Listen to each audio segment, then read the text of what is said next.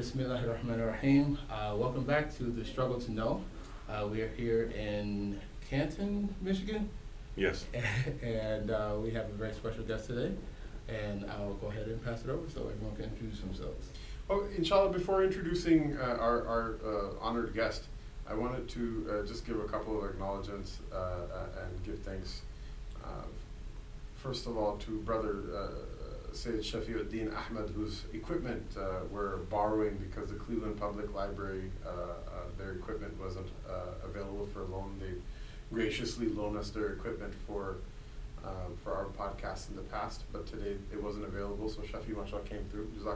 He has his own podcast called the Chains of Narration podcast, and we urge everybody to check it out.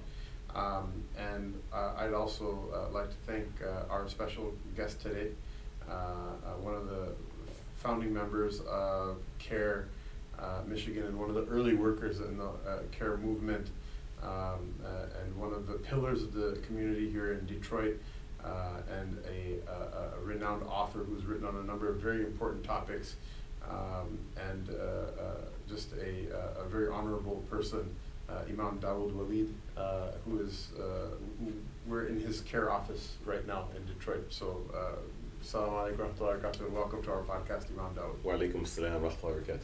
inshallah. And obviously we have, Our brother, your brother Musa Sigupong, alhamdulillah, assalamu alaikum wa rahmatullahi wa barakatuh. call, call him Sheikh, otherwise I'm gonna break your windows. And, uh, uh, And you know, I didn't actually introduce myself. I intend not to do that. So my name is uh, Tristan Wheeler, and uh, I am a native Clevelander and serve on the uh, board uh, at one of the masajid in the city of Cleveland. And one of the beautiful things about our deen is it brings people together. So not very often can you have Ohio and Michigan come together in peace and have a discussion with love and compassion and thoughtfulness. Mashallah. Alhamdulillah. Alhamdulillah. So, uh, Imam Dawud, inshallah, uh, uh, I would like to kick off the podcast. It seems that we, we do this in the beginning. It, it is very enriching for the listeners. Maybe tell us a little bit about yourself. Tell us a little bit about your journey through uh, life and what got you to the point where you are in terms of your knowledge, in terms of your spiritual growth, your personal growth, um, your activism, politics, all of these things. Maybe uh, uh, lead us to a point that we can, inshallah, uh, then jump off from there in a more organic discussion uh, in order to benefit. بسم الله الرحمن الرحيم الحمد لله رب العالمين اللهم صل على سيدنا محمد الفاتح لما أغلق وخاطر لما سبق الناصر بالحق بالحق وهادي إلى صراطك المستقيم وعلى آله حق قدر القدر العظيم ولا حول ولا قوة إلا بالله العظيم uh, First of all, let me say it's a, uh, an honor and privilege to be on this podcast, and I'm actually a, um, a listener and a viewer. Uh, may Allah reward you all for the work that you're doing as far as the, the, the dawah and also uh, helping get out uh, stories of, of, of people who are doing contributions to, uh, to this deen and doing khidmah uh, on behalf of Muslims and humankind. So, Jazakumullahu khairan, and may Allah Azza give you, all of you al-afiyah, fi din wa dunya akhirah, and protect you and protect your families, and protect all of those who you love. Um, so a little bit about my background. I was born in Detroit, but I was raised in Central Virginia. Uh, took a little pit stop in New York for a moment. Um, I have a uh, so-called interfaith family, meaning that I have Muslims on my father's side. My mother's side is 100% Christian. You know, may, may Allah guide them and guide my mother. Um, my uh, my influence is uh, I'll start with my father. My father uh, grew up off of uh, Claremont and Linwood, and historically speaking, this is on the west side of Detroit. That's down the street from Masjid Wali Muhammad, which used to be Temple Number One during the time of the Nation of Islam, and it was the first place where Malcolm X, uh, rahmatullah alayhi, ever spoke at when he got out of prison. So my father lived in that neighborhood, and he went to the high school that's directly across the street, called Central High. So um, his introduction to Islam wasn't uh, Quran and Sunnah as we understand it today, but uh, through the nation. And uh, he listened to the Muslims uh, or the Nation of Islam members speak. And uh, he would also go and eat at the restaurant, which is next door. And after two times hearing the, the speeches, he, uh, he went back to my grandmother and uh, actually uh, said that he wasn't going to eat pork anymore. And the story goes that she brought him a plate of, she made some pork chops and put in front of my father. My father, being like a teenager and being somewhat radical in his thought, he pushed the plate off away from him onto the floor. And he said, I'm not eating that rat. You know, because the Nation of Islam mythology, they say that a pig is part dog, part cat, and other part rat. Wow. So it's a grafted animal, right? So, so, um, but um, just fast forward, my my parents divorced when I was uh, pretty young, and at the age of six, I then went to New York, and then uh, to Virginia, and I only come up to visit. And the only thing that I knew about Islam was uh, a picture uh, on the wall of my uh, cousin. Uh, he, all, he all had a picture of Malcolm X, but not Malcolm under the Nation of Islam, Malcolm X. It was El Hajj Malik Ashabaz, and a picture of him with his with a beard, and that was on the wall.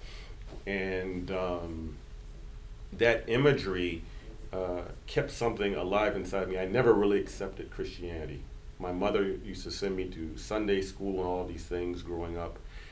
And uh, what really sparked my interest in Islam, uh, oddly, was the um, the conscious rap music of the late '80s.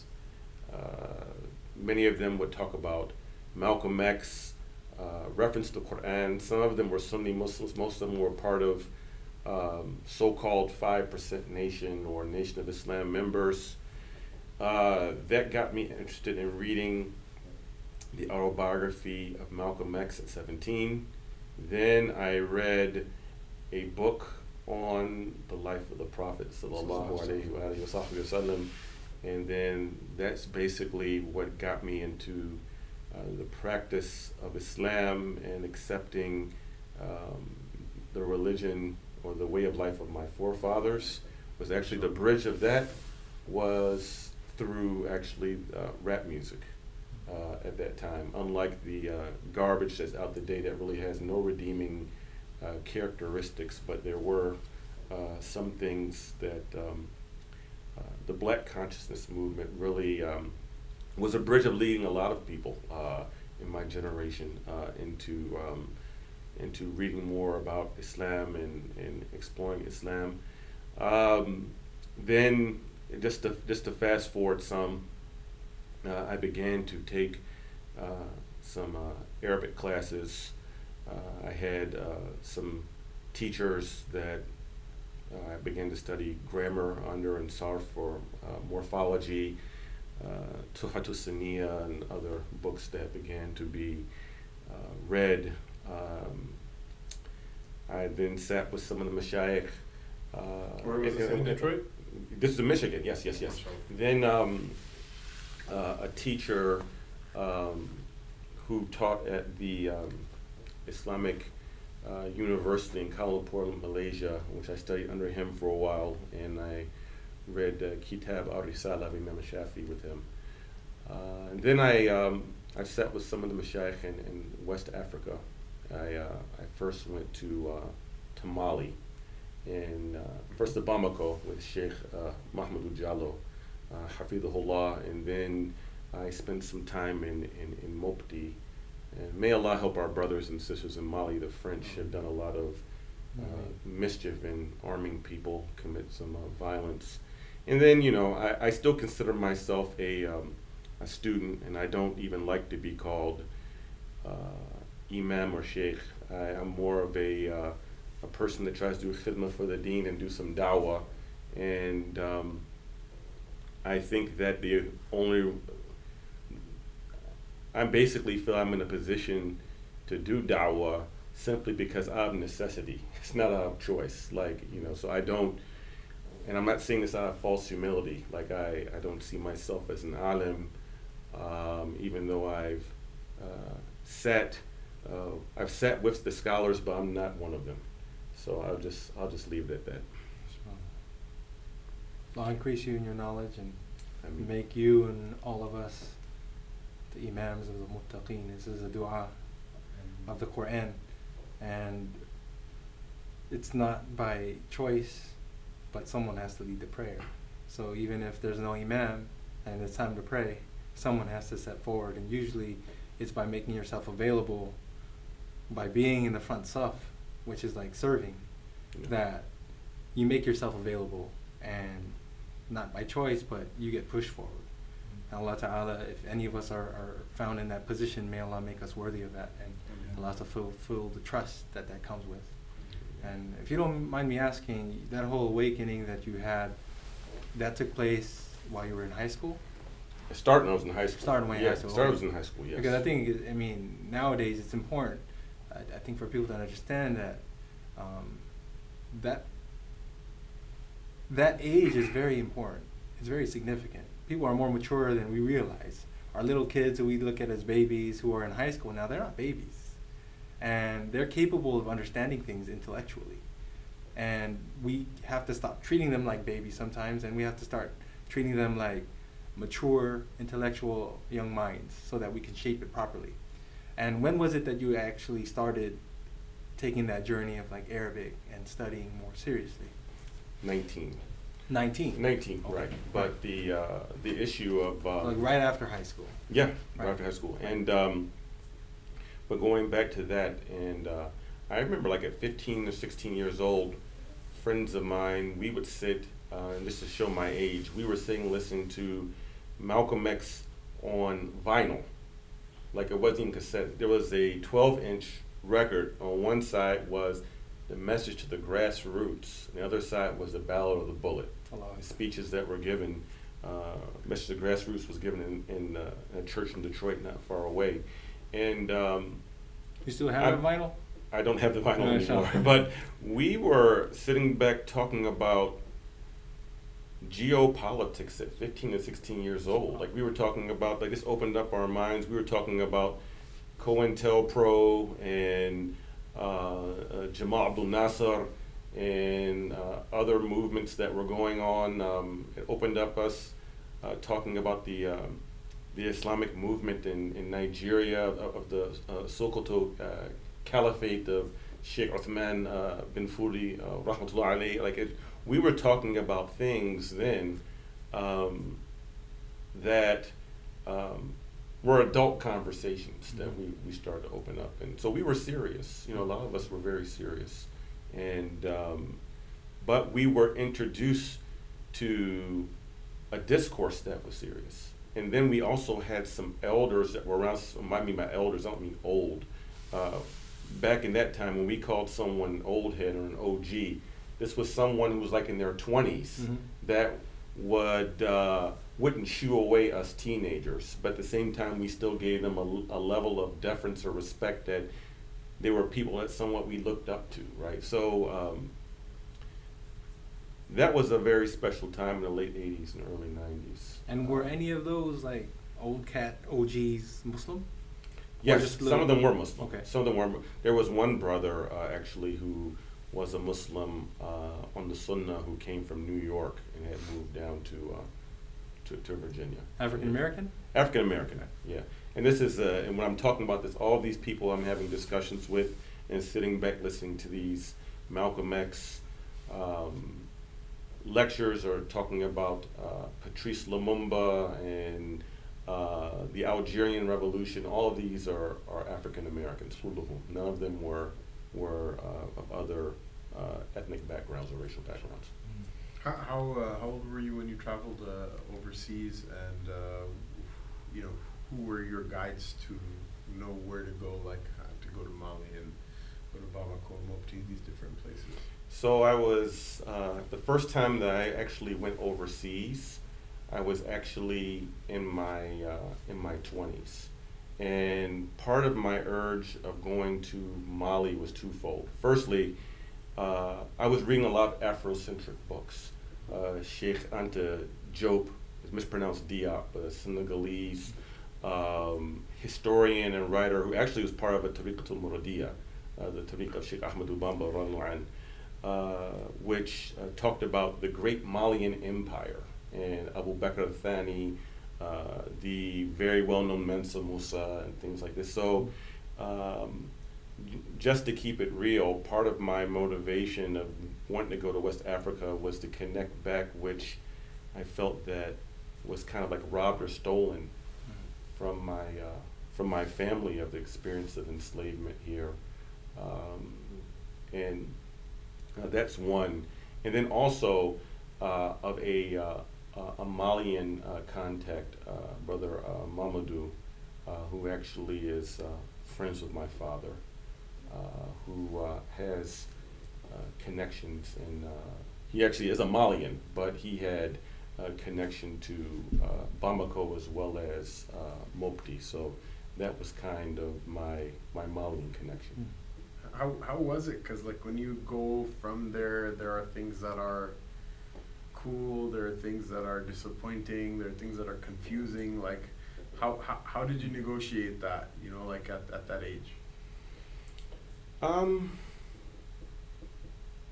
Well, let me say this just in general to anyone who's like a student of knowledge or you're going and sitting with Mashaykh, like it's it's not romantic. Like don't think that you're gonna go somewhere and you're gonna be sitting in this majlis and then people are gonna be walking around with the bakhur and you're gonna sit with this big sheikh and everything is just gonna be uh, uh, what you think is illuminated. Right. The reality of it is is that uh, you're going to get eaten up by mosquitoes. And the mosquitoes in West Africa aren't like these little cute mosquitoes in America. These are like these these are real ones. For instance, I like for instance they have uh, mosquito nets, and I made the mistake of um, not using mosquito net. And there's this uh, stuff that Avon has. It's called Skin So Soft that's supposed to help keep off the mosquitoes. So I sprayed it on myself, but I didn't spray my my feet. So I woke up in these Malian mosquitoes ate me up so much that my feet swole to the point that I could not wear shoes. Wow. Right? So like even to have like these sandals I have on now, like my feet were swollen, so like I'm walking around barefoot because my feet are just swollen for about a week wow. just from the the, the mosquitoes. Wow. Right? So so that's just one uh, aspect. But mashallah, the uh, the beauty uh, of the people there and the uh, the humanity, right? It's like um, traveling there. I can honestly say it's the first time I ever felt free. Ajib. What does that mean? It's hard for me to articulate, but just saying like as a um, as an African American growing up here, I always felt like I have to like walk on eggshells because of either the police or self policing behavior to not seem as a threat to white people, just to keep it real with you. Um, because I was given that talk and growing up in, in central Virginia. Don't drive in these areas after dark. Don't drive there. Um, that's one. Never ever look at a white girl or a white woman. Never do that because that could cost you imprisonment or cost you your life. Like I was just talked about things, or even the thing about. Mashallah, now we're told not to look at women in general. Like so, alhamdulillah, mashallah, but for very different reasons. Yeah, yeah, yeah, right, Except right, for right, your wife. Yeah. Right, right, right, right, exactly. Yeah. Um, if she's white, that's okay. but like uh, in general. right. Um, so, just the the the the the pressure of being black here in America, uh, and then um, like being Muslim, that's just another way of like being further marginalized of like uh, and seen as suspect by the dominant culture. So that that honestly like had I can admit it like had a, a, a toll on me as a uh, as a uh, as a younger person. So when I went to Africa, it's like it's the first time I felt free. Like I didn't have to worry about the police. Had to worry about people looking at me as a threat or because of my skin color. Um, then it's also the other spiritual reasons. Mm-hmm. Hearing the adhan five times a day is something that's very healing. Uh, just to hear uh, the adhan uh, five times a day, and especially in the cadence of those who are West African and calling it according to the Maliki Madhab, where it's not like a song, but it's like it's like a call, mm. and and it's like it's, it's like almost feeling like hearing the depths of the souls of the mu'adhineen calling the adhan. um, it's, it's, it's, it's, hard for me. It's hard for me to kind of like to to articulate the uh, the feelings. Even when I got off the airplane, I was met by a brother, Yobi from the uh, Muslim from the uh, from the Dogon tribe. So there's different uh, tribes there. You have the the uh, the Fulani, of course. You have um, uh, Bambara, which is, has a connection to the Mandinka tribe. Uh, you have Dogon tribe, the Bozo tribe, the Bobo tribe. Uh, each tribe and villages are known for their specialty. The Fulanis are the herders. Uh, then you have some of them like the Bozo or the fisher fishermen, uh, and they do a lot of bartering and trading to this day. Many people even deal with money in the areas close to Burkina Faso in these areas. But when I got off the plane, it was brother Yobi and another brother. I'm forgetting his name, but um, they said "Salaam alaikum, welcome home." And gave me like a hug, and I remember just crying. I said, welcome home. Welcome home. Never been there in my life. Welcome home. Right. You're in your element. Did you did you feel at home, or after that were you like, man, this mosquito's done eating my feet? I'm from Detroit, you know. Like, well, the, the, the mosquitoes um, were just a, a slight inconvenience, which I was able to navigate that. But no, I felt totally uh, at home, and I and I felt the same way later on when uh, in traveling to Senegal. Like, uh, and there was something that was different, yet something very familiar. And even many Right. African Americans, there's two things many African Americans have been duped about. But one is that when you go to West Africa, you literally can see some of our our um, our expressions that we have as African Americans mirror West Africans. So like the enslavement of the white man didn't rob us of everything. Right, that's one thing that people we maybe were taken away from our language and languages in our deen, Yeah. Islam, but we weren't stripped of everything. This is number one. Number two is also the the call and response culture that we have amongst African Americans. yeah. Uh, so like when you're at, at a at a dars or like for instance of uh, let's say uh, Sharif uh, Uthman uh, Haidara, uh, and you'll see him speaking and he'll like say some of his pa- his his, his pause. He'll he'll say some of his lecture, and then there'll be a hype man, kind of like a rap. he- He'll go uh huh uh huh uh huh Allahu Akbar. Aywa, naam, naam. And like, it's like, so like every day he'll do a sentence and then the guy, naam, haq, aywa. Uh, or like, and so it's, it's, it's, hard to explain, but it, it, it, it's, it's similar to like what we have like in uh, African American music culture, even in the black church, where the preacher is talking and the people in the, in the, in the front, like, can I get an amen? Can I get an amen. And like, like, like that, that is so African, right? It's so African. It's funny, like I, I actually, I actually felt the same way. Like Mauritania, like you shake hands, you go to the sheikh, like she's the big island of the tribe, and you shake hands like this, like shake hands, and then he'll go like, Yeah, yeah, yeah. and then you'll be, and you'll be like, wow, like did that just happen? Or like you know, someone will be like, you, you think you're a student knowledge? right? Yeah. And, that, that, and then, but it's like, it's like, wow, that's the same. Like you're like, like, you're like, Yeah. you know, But even that same hand, we Yeah, call it DAP. Yeah. So here you call it DAP, but they in, in West Africa, DAP, uh, DAP is African. Like is the like people think it's African American stuff. I mean, they saw it in a rap video. If you're not black, but DAP is is West African, straight up. It's straight up West African. I have a It's, it's, question. it's straight Mandinka. I have a question about what you said, you know, you felt free. Um, Yeah. Did part of that feeling of freedom also come from the fact that you didn't have to like uphold a certain standard that we hold to ourselves as black people in America? You know, like, uh, I've mentioned this once before in the podcast, like, you know, the whole black card thing, you know, like, we have that where we Mhm. feel like we have to be a certain way even amongst ourselves Yeah.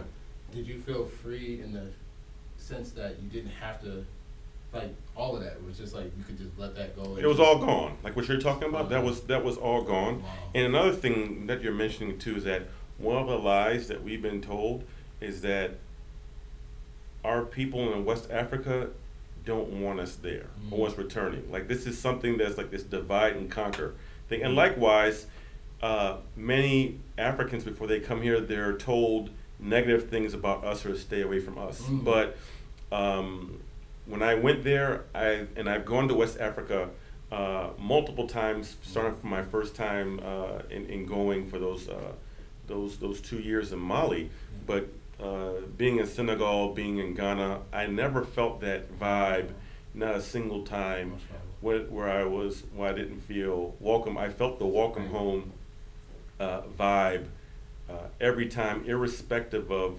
tribe, Hausa tribe, Wow. Fulani tribe, Yeah. Uh, Dagomba tribe.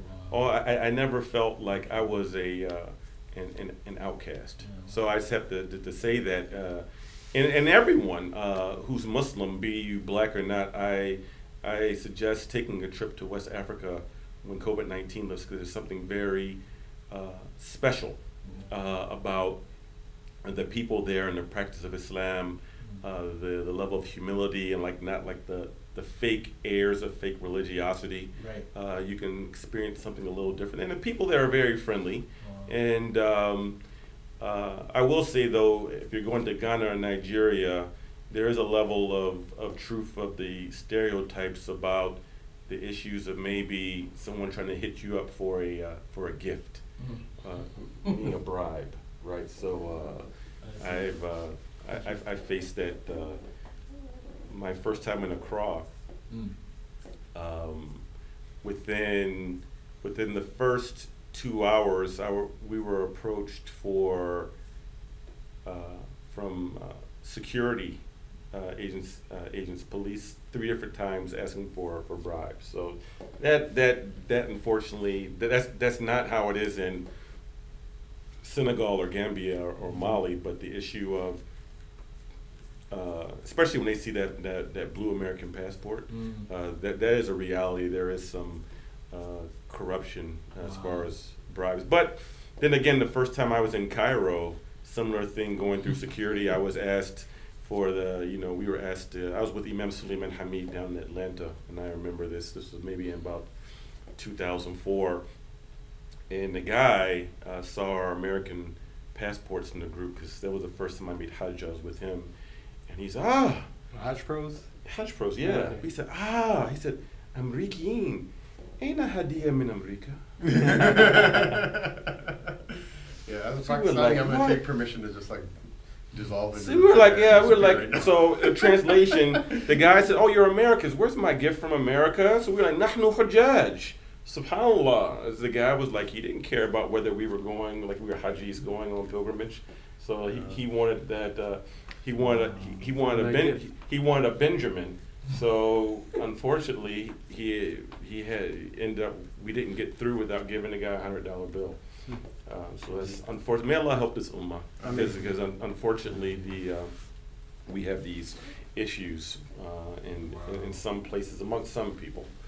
And like to be to be fair, like those people also suffered crippling poverty and like buckle Yeah. under a system that's it's been suggested as like not very not very fair. You have like people, you know, it's it's one thing like you have people who have degrees and studied, did everything right in life, and still never can get a job, still Right. never make enough money to get married or whatever. Desperation leads to whatever. It's still wrong. It doesn't justify it, but Allah have, like you said, Allah have mercy on uh, on this ummah I mean, and uh, make a way out for those people who are still trying. I mean, Yeah. Uh, another thing I wanted to ask too is like, so you talked about some behavioral things that you noticed that uh, were similar or like that still persist in African American culture. Was there any other things that stood out? Like I always wonder about foods, like you know, uh, if there are any things that African Americans typically like eat in our cuisine that are similar to any traditional African foods. Did you notice anything like that? um, not not as much as the food. Okay. Not as much as the I- I food. sort of although I I would I'd say, although there's a very popular drink, is known as uh, in West Africa. It's called a bisap, and I call it African Kool Aid. Basically, it's it's it's like hibiscus, Oh, hibiscus, yeah. and uh, they, they, they call it in in Sudan, in Egypt they call it karkade. Yeah, yeah, But that's in, stuff. but it's it's in, in West Africa it's called bisap. Mhm. So it's I, like I it's, call it organic Kool Aid. Yeah. yeah. So it's, it's, it's, it's African Kool Aid. So it's the hibiscus leaves. What they do is they, they heat up the water. Uh, I make it. Um, they, they, they heat up the water uh, not to a high boil. Mhm. Then they put in the leaves and let the leaves like uh, soak for for a few minutes uh, to get the, uh, the hibiscus essence out. Then you throw in a lot of sugar and stir it up, and it, it's just like like the, the mixed Kool Aid, like the, the cherry and the grape. You know what I mean? But back in the day, when you go to the corner store, you get the, the cherry and the grape, and you mix it up. So that was one of the things we had. The uh, Tristan, man, was what, African basically Kool-Aid. what he's saying is Roscoe's Chicken and Waffles. That's a that's an American bid'ah. That's Yeah. not from Mali. That's not. No, no, no, no. You're, you're not going to find chicken and waffles over there. Yeah. Uh, what you will find from the um, the uh, there's a lot of Lebanese people Mm. who are, have migrated uh, to West Africa. So you can find like a chicken shawarma sandwich, Mm. but you're not going to find like any uh, fried chicken and, uh, and waffles unless you go to the fried chicken joint. Like if you go like to, like in the in the other cities, um, so like if you're like in Touba or in um, oh, for real? You get fried chicken Tivaouane- in, in Touba, huh? no, no. In, Oh. in Dakar, you will. Okay. But like, you won't find a fried chicken place. You're not gonna find like a KFC or anything like in um, in in Touba or in uh, Medina Baye in Kaolack or like in Tivaouane. Mm. You're not gonna find it there. But like in Dakar, Yeah. you can find like a fried chicken Okay. spot or like a hamburger spot. But that's not really. Um, it's like if you're in Morocco, I mean, you can find like a McDonald's, but like, why would you even want to waste your time Right. when you're in Fez eating like uh, at the Golden Arches with a uh, with the green? It's actually it's, it's, it's actually somewhat. Um, Royale with cheese. yeah, it, it, it, it, it's actually and actually in Morocco in my evidence. Actually, I was offended when I saw McDonald's in Fez. No, I'll tell you why. Because there's something about the the, the Maghrebi architecture that where if you see a building that has a roof that's green, normally there is someone that's buried there who's a descendant of Hassan ibn Ali, anhu. So, who, so the shurafa in the in the in the buildings like Moulay Idris or Sidi Abdelaziz Dabbagh, you'll see green roofs, whereas the other ones they're normally like that brownish mm-hmm. type of color. So like. I'm like, what is it? This like McDonald's Sharif? Like, what is this, right? Like, because it was it was green. So no, the first thing I thought about this isn't this had nothing to do with Ahlul Bayt, right? Like I'm thinking about like, what the world is this? This is This not like, no, this is a man. this is, yeah, this is like yeah, this is this is straight up like like what type of like like innovation is this? Like literally. so, Oh, stuff lot. subhanallah. Ma- Mashallah, I'm gonna I'm gonna maybe ki- kind of interject just to uh, indulge myself. Mashallah, I had some brothers who studied with me in Mauritania.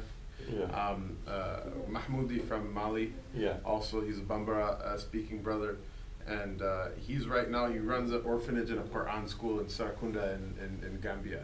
Mhm. So, mashallah, you're mentioning your teacher. I wanted to mention, so please make dua for him. It's a big undertaking. Actually, there's another brother who studied with us, Kimo, from who is from Gambia, who used to uh, who used to help run it with him, and he, uh, Allah Ta'ala took him very early, unexpectedly at a young age. Allah Ta'ala elevate his rank. Both of them, by the way, all of the American students who in the English, England and uh, English speaking students who studied in Mauritania, they made a lot a lot of khidmat of, uh, for us as well.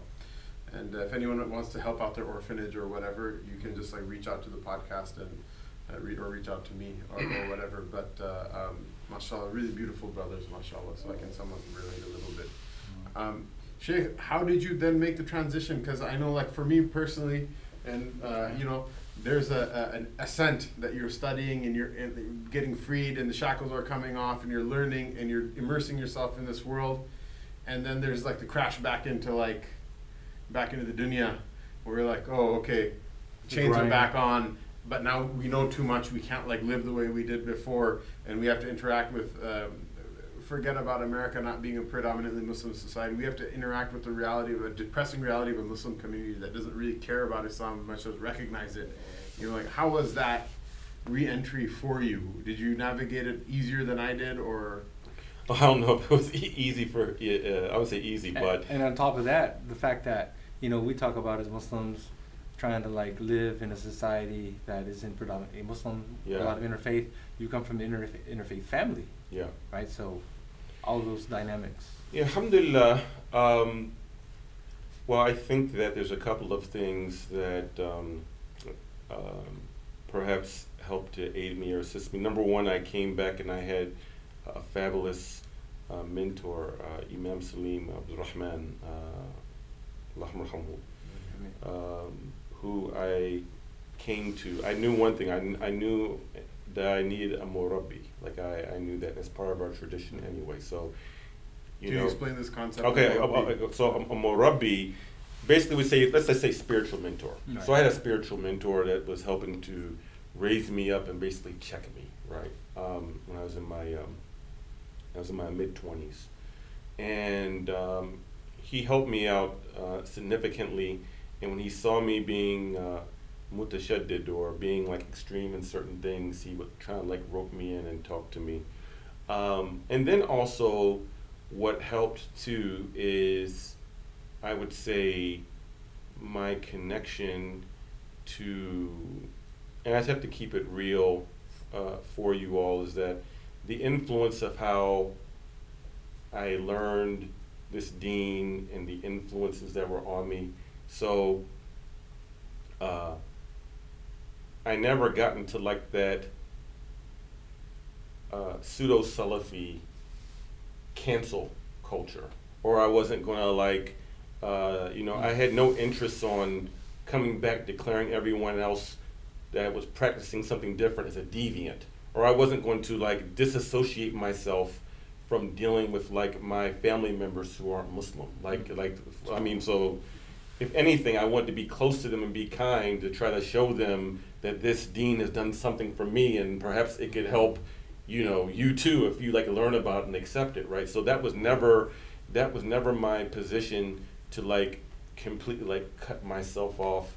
Um, because I, I, I do know some people that went other places and and went to uh, extremes. And I'll and without mentioning his name, I'll give you. Uh, I was mentioned there's a there's a uh, an imam in this area who's African American, who's uh, older than I am.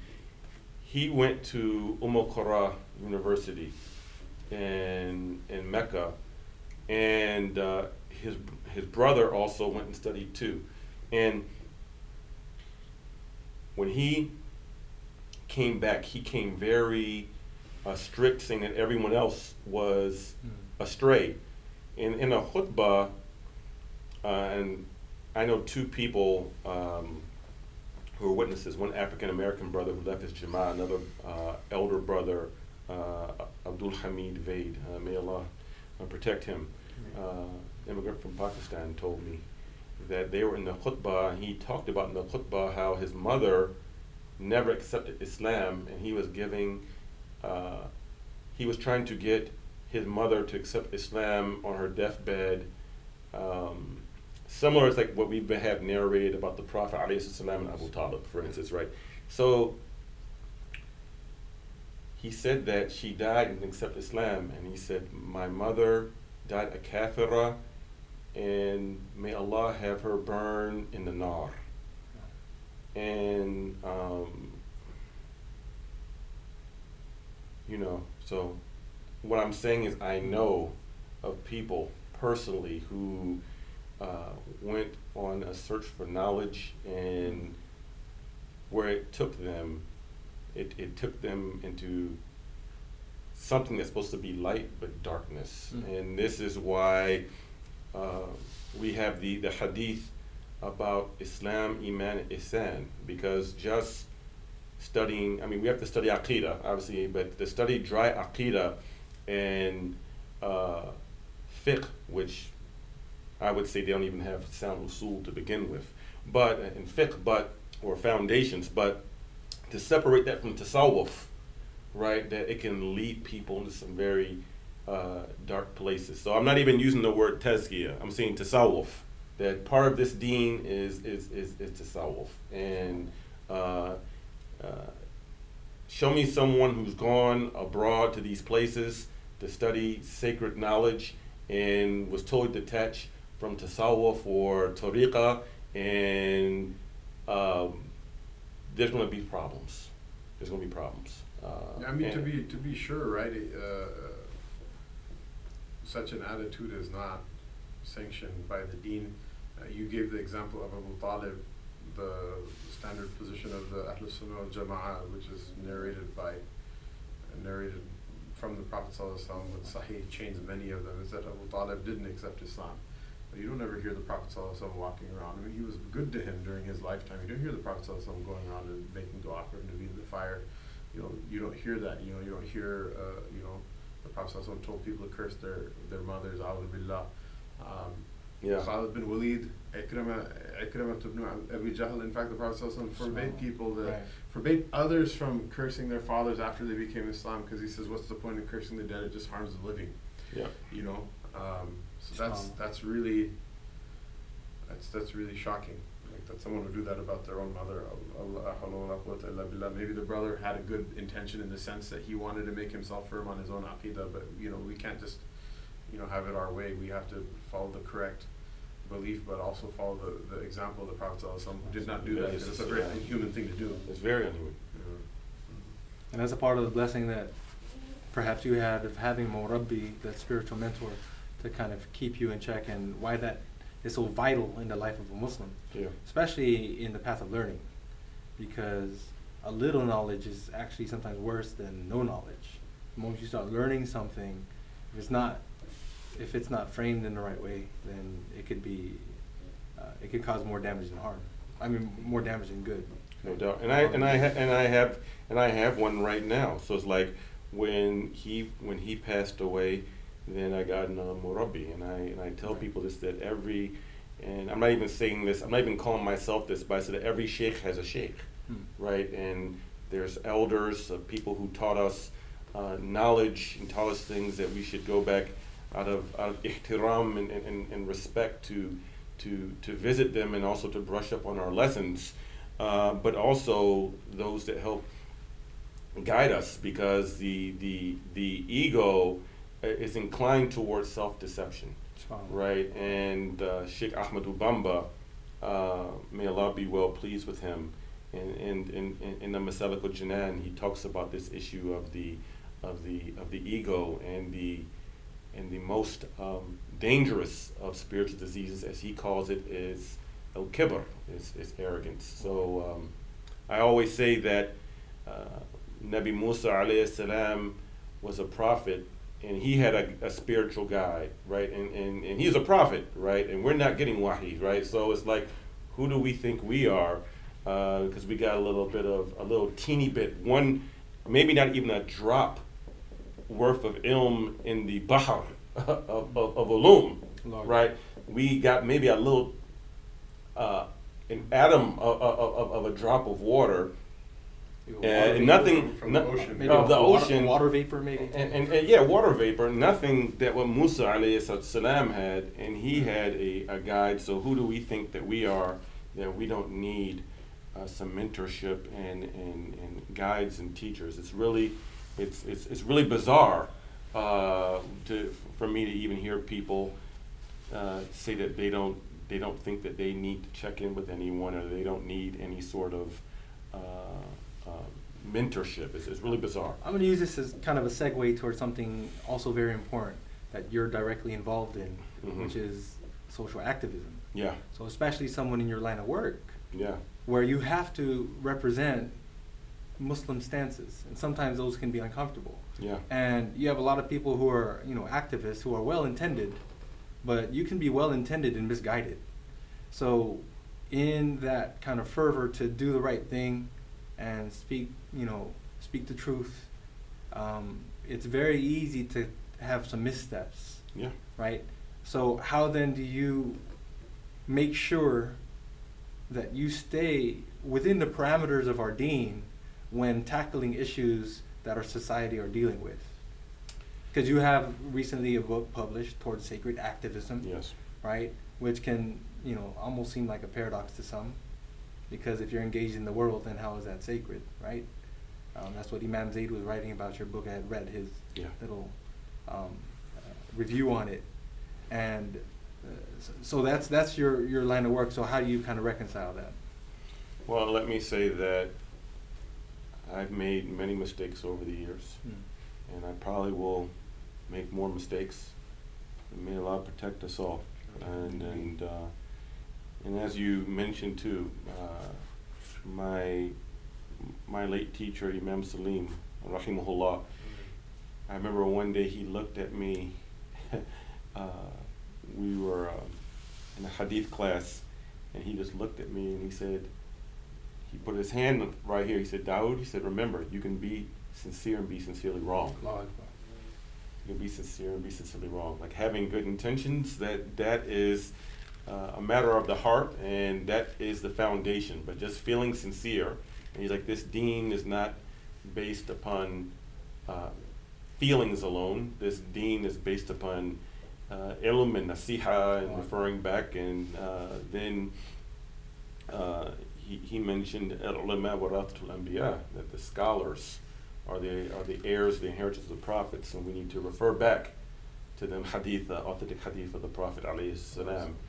Um, so that's one thing I just wanted to clear up. The other thing is that besides, I think every activist needs a spiritual mentor and a spiritual guide and someone who is per, uh, not uh, so-called in the trenches of the activism world and the activism vibe because that's like a whole different world really it's, it's a world within a world um, I the, the advice of, uh, of Yahya ibn Mu'adh uh, rahmatullah alayh, where he said that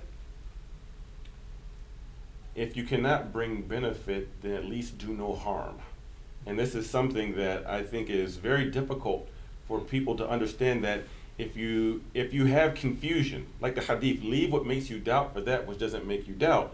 So when there are gray matters, and if you don't have an answer and different people that you've made mashura with or had consultation with uh, regarding issues of people who are of, of, of, of deen, um, that it's okay to sit still and to figure things out. Like we don't have to share everything or jump on the bandwagon of every campaign. And that uh, uh, sukut is the default position. Like if you don't know what to do, then just be quiet, right? And I think that, and that's probably the best advice that I can give uh, for young people, especially who are thinking about activism and all the things going on right now with the 2020 election or the uh, the protests on the street that if you are if you're not sure about the issue or about the means of how to address the issue because for us the ends don't justify the means mm-hmm. right um, it's okay to ask Allah Azza for hidayah, which we all should be doing, and to sit still for a moment and to try to refer to those and get advice to those who are in the work, but also who are coming from a prophetic lens. And to be frank with you, there are not really that many people in, in our community in this activism uh, situation that are dealing with the, the, issues of social justice or racial justice or uh, Islamophobia. Um, there are not too many people that I can actually can point mm-hmm. towards to that are operating uh, from this from this this this uh, this this paradigm. I, I could point out some names, mm-hmm. but there's okay. My colleague Hassan Shibli, down in in, in, in Florida, CAIR's one of them. My colleague uh, uh, Bassem El Karra, who's in Sacramento, CAIR Sacramento. He's we were we were in the MSA together. We used to go to MSA West conferences back in the day. Mashallah. Mashallah. He's a beautiful brother. Uh, Dr. Rami Nashashibi uh, who runs IMAN in, in, in Southside Chicago. Uh, Ustada uh, Aisha Prime, who's actually she's in she's in West Africa right now in the Gambia, but who's in, uh, in, in, in DMV area.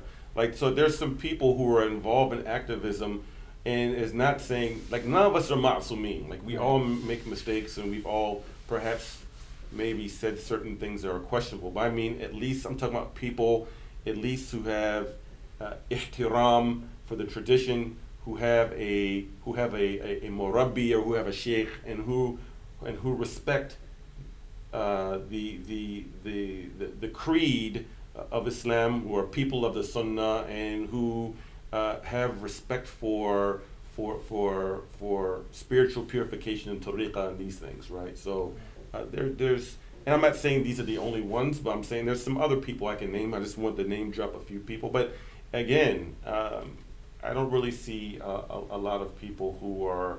Um, I, I feel very uncomfortable with uh, with certain things that I've seen from certain activists, and especially those who their organization or platform has been primarily funded by non-Muslims Hmm. who've gotten foundation money Right.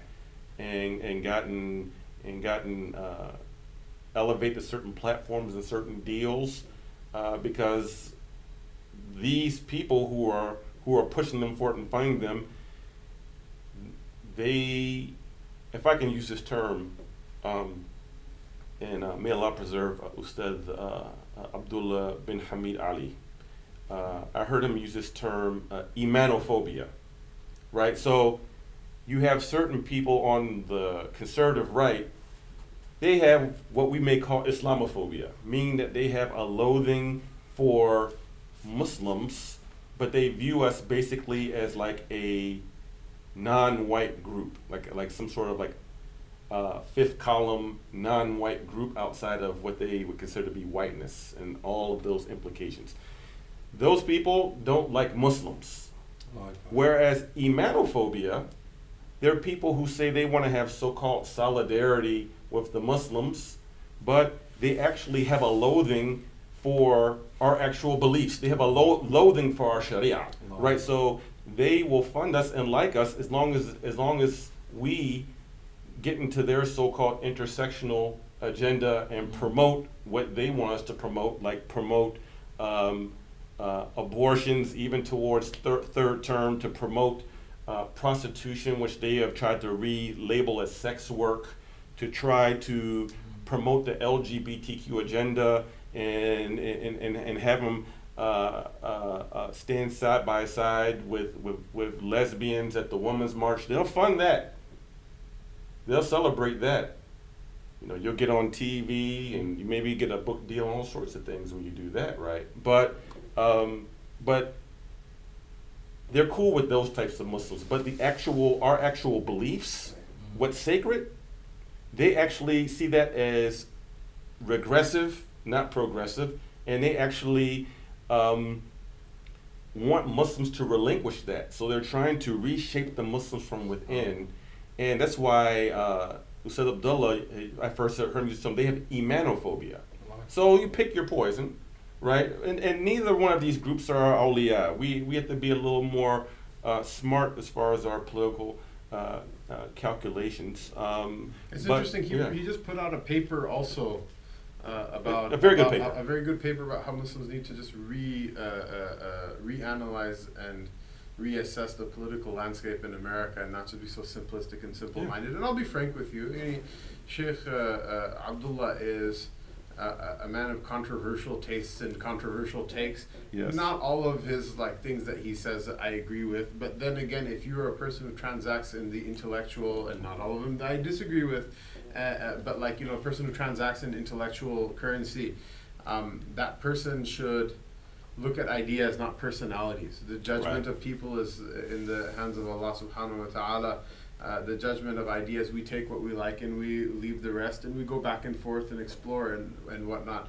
But like he does make some very solid points in regards to this, and, uh, in regards to this uh, issue, and um, you know, recently or relatively recently, I, I also myself put out a paper about um, the the difference between the idea that Black Lives Matter, which is a part of our deen. You know, if you think that a black person, a person is any more or less human because of their color, be it black, white, or whatever, um, you have contravened the, the Book of Allah and the Sunnah of the Prophet as a pure philosophical issue. It's kufr. If you because you if you especially if you're aware of the fact that the Allah and His Rasul directly negate this idea, but uh, the Black Lives Matter movement uh, itself, like the people who run the website and have the copyright and sell the merch and all that stuff, that have the foundation money. Um, it's really not even an African American movement at all. It's it's very directly a LGBTQ movement. Um, and I, I mean, like, I, someone might say, well, you're not, you're not African American. You have no right to speak about this. Well, okay, we're, I'm an American, so I can shoot my mouth off a little bit, right?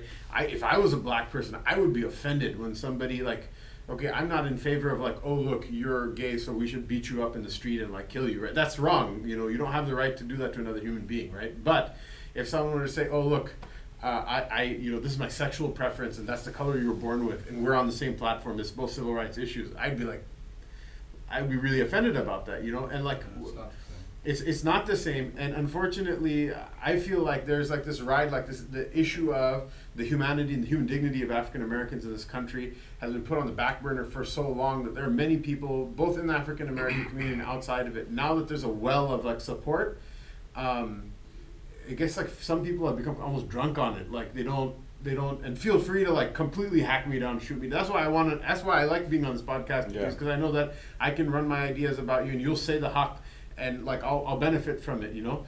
Is that like i feel like some of our brothers have become drunk on that a little bit and have ceased to like uh, hold on to their uh, hold on to their their principles because of the fear that if we hold on to our principles in this one moment while we still have the power to strike and and like hit who we want to hit and do what we want to do um, that that we might lose it. And unfortunately those are the moments where you see what your real principles are at all.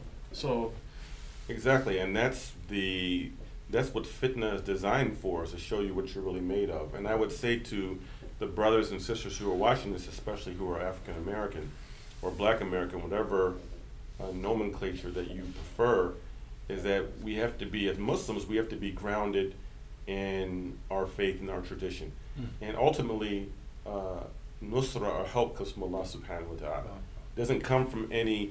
Uh, when we look at it, the we, democratic we- we- party or the yeah, Republican no, party we can't confuse means with the ultimate cause. The ultimate cause for success is Allah subhanahu wa ta'ala. Is not any sort of political party or any sort of foundation or any uh, uh, organization in and of itself. So this is the, the, the first thing that we have to get clear.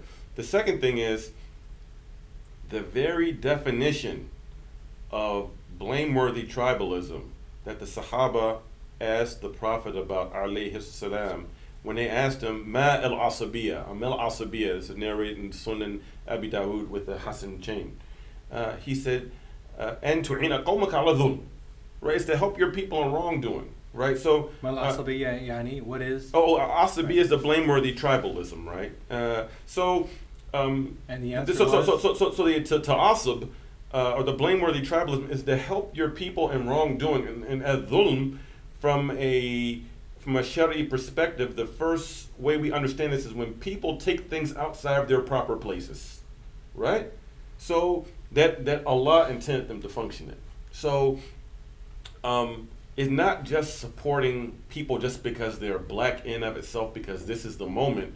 Is that if and, and we all can agree uh, that the issues of systemic police brutality and mass incarceration, the criminal injustice system, is zulm, no doubt about it. But it is very possible for us to be of a group that's mazluma and be a zalim at the same time. I mean, we, can, we, we can be oppressed and still be involved in wrongdoing at the same time. And um, we are not sanctioned according to uh, the noble deen that's been transmitted by the noble companions of the Prophet salam, and the Tabi'een and all of these um, asanid or chains of transmission that we have.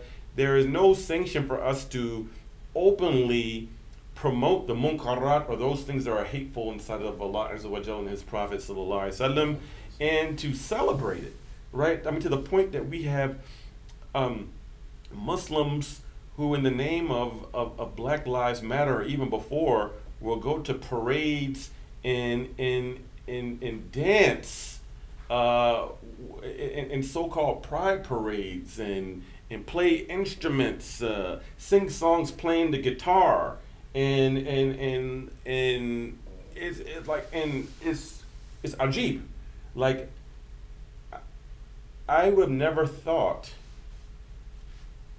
Like if you if someone would have asked me this in two thousand, I would have thought it was a joke. Like like that Muslims would be doing this stuff now, right? In the name of uh, of, of, of, of woke organizing and woke uh, activism. But here here it goes. Um, but the Prophet ﷺ said, uh, uh, "Fatuba lil ghuraba," glad tidings to the stranger. So uh, may Allah always keep us strangers that we think this stuff is is is just is not normal. It's not right. But uh, that's That, that's where the knowledge and being connected to people of knowledge is essential. Yeah. because it helps uh, establish and identify the parameters within which we can work. Yeah. And going back to your whole concept of like sacred activism, Yeah. right? Activism, which one can maybe call mundane because it's of the world, it becomes sacred when it's done according to the guidelines of our deen and the, our, our beloved Prophet Sayyidina Muhammad Sallallahu Alaihi Wasallam right? And you can't you can't uh, disconnect the two. So even one of the more famous verses, which are used to um, uh, promote activism, the enjoining of good, amr bil ma'ruf wa nahy al munkar, the joining of good and prohibition of evil, where Allah Ta'ala describes us as kuntum khayra ummatin ukhrijat linnas, that you are the best of humankind, or uh, best of all nations sent for the benefit of humankind, ta'muruna bil ma'ruf wa tanhuna 'anil munkar, that you enjoin the good, you prohibit the evil, wa tu'minuna billah. Nah. It's qualified in this that you believe in Allah, that it ha- you have iman. So you're not just doing that blindly or based on your own kind of sensibilities of what you think is right or wrong. Otherwise, if you, we leave it to our sensibilities, people differ on this. This isn't like a Muslim issue only. People differ on these issues, and um, in those cases now where we differ about, as, as a people, as, as, as human beings, about what is ethical, what is moral, what is immoral, where then do we revert? Where do we, where do we turn to? It has to be within the, the understanding of Iman. And Iman, belief, in our society, unfortunately, has been kind of just deemed as something which is in your heart, and something which you, you believe in is just something which you think to be okay. it's loosey goosey. It's very loosey goosey. It's very relative. It's something very left ambiguous and relative to the individual. Like, well, I believe this. As Muslims, we don't have that luxury to say simply, well, to me, this is what I believe. There's, Islam has, has very clearly defined what it means to believe. And we have to align our belief with what Islam defines as belief, or don't be Muslim. Well, look, in so-called woke spaces, Sheikh, they promote this thing that Muslims have, have many Muslims have latched onto. They say, well, you know what? Said you have your truth, you have your truth. She has her truth. Right. Uh,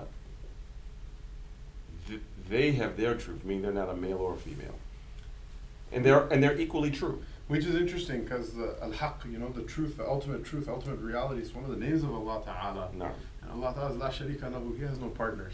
that's right. You know, and we have, we have like, you know, there are many things even in the deen that we say we don't know what the truth is, but we acknowledge there is a truth. And uh, that's all extremely problematic. It's, it's easy for people like myself and Sheikh Musa to say.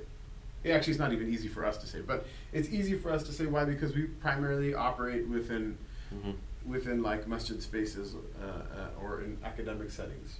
And I don't want to speak for you, so you can definitely hack me down if I'm wrong.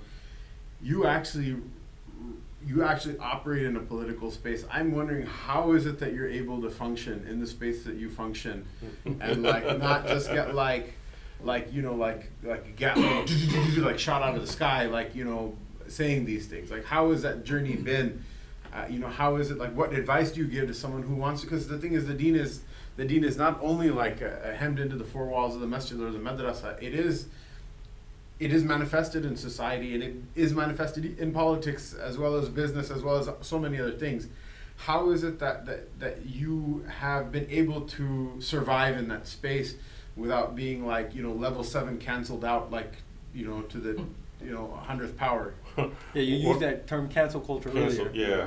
I mean, some people have canceled, Right, right. but it's okay. Right. Uh, I'd say there's something. Um, there, there's there's a few things um, that I've tried to uh, incorporate, uh, both from my own way of doing things, uh, why why I concluded very early on years ago, and then uh, also from my own uh, my own morale. And the first of those issues that I always try when I go into these gatherings, I always present my views in a very direct way from day one, from the very moment. I don't start off loosey goosey and I present my views and how I view things on certain things from step one in a and I try to be firm yet kind in my firmness. Why? Is because when I've seen some people get themselves in trouble that really don't believe in all this stuff. They start off kind of overly apologetic or overly accommodating, I should say. And then, okay, you make this one compromise in this moral issue where you stay silent. And then they keep on trying to move the yardstick further and further and further and further back. And then when you try to put your foot down and say, no, I can't do this, what's that? Oh, well, why, why are you doing that now? Well, you were with us on this, this, and this. Oh, oh, oh, you're, oh, you, you're, you're a bigot, right? So you put your, you have to, you have to lay it down. We say you have to put your, your foundation down from day one. Sure. And then people may not agree with you, but they will respect They'll you. respect that, right. And and and this is what we learned from El Hajj Malik Shabazz, rahmatullah alayh. People, many people didn't like him, but he commanded their respect. And this is interesting too, even in the idiom of how we say in English. We don't beg for respect, we command respect is what we say. So I, I so I try to start off with, that. Uh, "Man ta'azza bi ghayri Allah dhilla," Right? We know of this saying, whoever seeks honor with other than Allah Azza wa Jal, they're going to be humiliated. Right? So this is number one. May Allah preserve your izzah and your dignity. and your I mean. I mean, and then and then the the, the, the, the, the second thing, uh, besides this is that I I just always try to uh, remind myself that um, trying to represent this deen is not supposed to make one popular or well liked by people in the dominant society, right? And by these people who don't have respect for Islam, Iman, and Ihsan, right? So whether whether whether these people who, who don't value these things like me or not, including many Muslims, frankly, who are cultural Muslims, only respect Islam, Iman, and Ihsan, what they what they care uh, what they think about me is really the least of my concerns. And yeah, I, I, maybe I don't get uh, main stage or invited to some of the Muslim alphabet uh, conventions or conferences and get the main stage. And you know, maybe I'm not being invited to get this honorarium or that honorarium, but um, and or be famous. But that's okay. I'm not looking for that anyway. And besides. Um, I'd rather be I'd rather be known in the Malakut than here. Allah Akbar. And and Raise your honor in both. I mean, I mean, And correct me if I'm wrong, right? Because a lot of times I think people understand things in extremes, and they think that if you're not going to support a particular group or movement, that means you have to be like completely against it, in the sense where like, um, and and youngsters have I think a problem. Um, I, I think uh, uh, rec- reconciling this this matter Mhm. that if they can't accept um, homosexuals and for their sexuality, that means they have to hate them, or that they have to disrespect them or discriminate against them. And it's So- really like we have other stuff in the day to do than to try to hack somebody else down because of what they do in their bedroom or whatever. It's Right. just not a priority. We have stuff. Right. We have Yeah, our own. like first of we need to all, do for like we don't think we, we don't need to hear that, like Yeah. about what you're, you know, What what, you you do do in in your your private bedroom. life, yeah. In the same way, I'm not trying to broadcast what we do in our bedroom, right? That's something very personal. Number one, and number two, like you can still be respectful to a human being, and without discriminating against them, right? Because they have a particular lifestyle. Right. So as Muslims, we're expected to do that. We're not expected now to discriminate against a person because of their sexuality or because they have some gender reassignment, right? right. But I don't have to agree with that decision. That's as a Muslims, that's the stance that we have, Right. right? That we don't have to agree in the same way you don't have to believe that Sayyidina Muhammad was a prophet if you choose not to, or you don't have to believe that you have to pray five times a day, but you should at least respect me and not discriminate against me. So like in the same way as a Muslim, like um, don't expect us as Muslims to accept everything wholesale about what you believe or what you, you know whatever lifestyle choices you make, and at the same time that doesn't mean that now I have to like discriminate against a person or hate them or or like uh, marginalize them. Right. Well, I'll give an example. I was in this about a decade ago. I was part of this fellowship uh, with the Rockwood Leadership Institute. It was, uh, we met in uh, in Minneapolis. Actually, who was part of the cohort is now the current uh, Lieutenant Governor of the state of Minneapolis, uh, uh, Lieutenant Governor Peggy Flanagan. She's a First Nations woman, Native American woman. I was part of it. But also part of this was this individual who who um, identified as being a trans woman. And of course, these people are, uh, and this happened to me on two different occasions. Another fellowship that I did uh, through a um, like a graduate level thing through a, a major university, which I'm not going to mention. Um, so out in the West Coast, they paired this person up with me because you know they, they, they want to break the imam. So in this particular uh, leadership institute, I was paired off with this person identified as a trans woman. The second one, they they they paired me off with a uh, a Pakistani lesbian Muslimah who does uh, LGBTQ organizing here and in Pakistan. She actually is the she's actually a morida of that gay imam in D.C. Um, um, anyway, long story short, my uh, self-identified trans uh, peer partner asked me, uh, "Well, you know, do you know of any imams that will, you know, if they do a a, a marriage, you know, a, a trans marriage?" And I was like, "Absolutely not." right? I was like, no. And she says, well. I guess theoretically, if, yeah. if it's like a trans man and a trans woman, there is one man and woman, so yeah, I think that could be valid. That's true. Like, that's true. Yeah, that's true. That's not true. in the way that you wanted. Not yeah. the way that she yeah, wants yeah, it, right? So even though she's not a Muslim, right? So I said absolutely not, and that's a good uh, that's, that's, a good caveat. If you guess if you had a trans man could marry a trans woman, it's actually a biological woman and a biological man. So yeah, yeah. That, that, that, that, could work, I guess, but wouldn't do it in the masjid. But um, um, so that question came about. So it's like, well, you know, well, what can we work together on? I said, look, the, the, the, faith of Islam and the Quran does not justify vigilantism or maiming or killing people by people taking the law in their own hands right?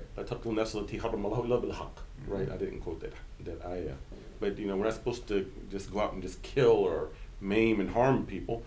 And I said that, um, you know, we think that people should be free from being beat because of hate crimes or bullied in school, right? So uh, based upon if they're perceived to be gay or if they are gay, because sometimes I remember this in school. I don't know how it was with you growing up, but we saw someone that was a little didn't play football or we thought was a little uh, a little more uh, uh yeah effeminate, and we would call him you know we call him gay in a second even though he wasn't even gay because see sometimes people would, would, would, be, would be bullied or, or considered like if they like art or something like that they didn't play football so I mean you you fag so I mean, just right, we used to say stuff like that, right. right? Which is so that's not right for a learning environment. So, just a prime example. She says, "Well, this person said, well, you know, I'm kind of disappointed about the marriage thing, but I thank you for your candor, and at least there's certain things that uh, if we were in a coalition, we could uh, be on the same page." So, when there was about eight or nine years ago, the strengthening of the um, of the uh, anti-bullying law in Michigan for schools. And it wasn't organized by LGBTQ group, it was organized by one group and they asked us to be a part of it because there were two things miss- missing from the law. It was still legal in the state of Michigan that there was no repercussions according to state mandate for children protections for being bullied because of religion, but also because of uh, sexual identity or preference. So we signed on to the strengthening of that bill, and so did that LGBTQ group. And when we had the press conference, and it ended up being passed, when we had the press conference, there was like the pastor at the front of the rostrum or the podium, and I was standing over there, and there was some other people, and on the other side was the person that identified as trans being with the with the uh, with with that organization, right? So, because um, we don't want anyone to be beat up or bullied in, in, school, even if they identify as that, and we especially uh, at that time, um, Muslim children in Detroit uh, and South Asians in particular, were the recipients of the highest percentage of bullying in schools in the state of Michigan were Indian, Pakistani, and Bangladeshi kids. So, um, I mean, we were we were, you know, and I treated that person with respect and saw them again. I mean, obviously, I'm not going to endorse their the program of their organization or lifestyle, but that that's an example of how we were part of a broader coalition, and I, and we weren't going to pull out just because this uh, LGBTQ group was in it. We, we, we treated the person with respect, and um, and I'm sure that individual, if they still work for there, they can never say that uh, in any way was I uh, disrespectful to, to to lesbians and to Sure. people who call themselves uh, trans. Mashallah. Um, I, one last thing that I kind of wanted to bring up, uh, talking about all of these, uh, subjects, uh, you know, you said that you listened to like hip hop and rap, you know, back in the day. Yeah, I did. And, uh, you know, there was this flipping of the situation where hip hop used to be all about educating yourself, empowering yourself, and then it became something that really just dumbed the people down, and uh, kind of still persists that way these days. Um, have you noticed, or have has anyone noticed that it's been kind of the same thing that happened with this whole subject of like labels? At one point, there was this really big thing about like not applying labels to people.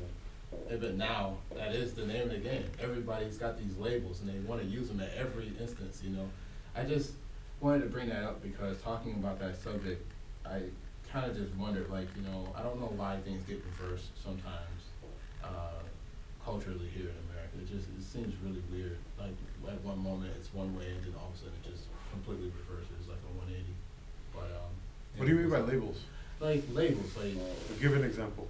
um, so for example, the whole LGBTQ thing, you know, at one point there was like, you know, you don't wanna be labeled as something, like it was a really strong movement of like not using labels to describe people, but now it's all about that, you know, like you go on Twitter and all over the internet, you know, you have these things where it's like, you know, he, she, you know, they wanna be identified as this and that, so it just, it just seems like there was a, a complete reversal of this thought process of not applying labels to people, and then all of a sudden now everyone wants to label everything a certain kind of way. Just it just came up as a thought, but Well, I'll give a metaphysical re- and I know what what, what the uh, the Sheikhain say about this, but um, I think there's a I won't say metaphysical, but there's perhaps a a spiritual answer, and then there's a social political one.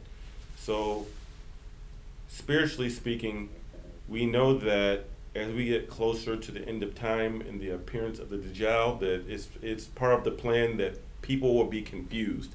And Imam Ghazali in the Ihya, in the uh, the, the Takhrij or the the the mentioning of this hadith, uh, Al Iraqi did this, but there's a, a section in the in the chapter that you mentioned on Al Amr bil Ma'ruf and Nahi al Munkar, and doing good and forbidding evil, where it says, uh, "How will you be when you see the Ma'ruf as Munkar?"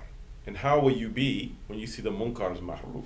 How will you be when you see the evil as good, and you'll see the good as evil, right? So we, we, we have a mention of this, and we know as we come closer to the end of time and the sounds, the signs of the hour are manifesting, that there's going to be more confusion, right? So, and, um, and may Allah Azza wa Jal have us see truth as truth and follow it, and may Allah Azza wa Jal have us see batil as, uh, falsehood as falsehood and stay away from it. The, the, the second point is that it's actually this reassignment is part of, of an agenda.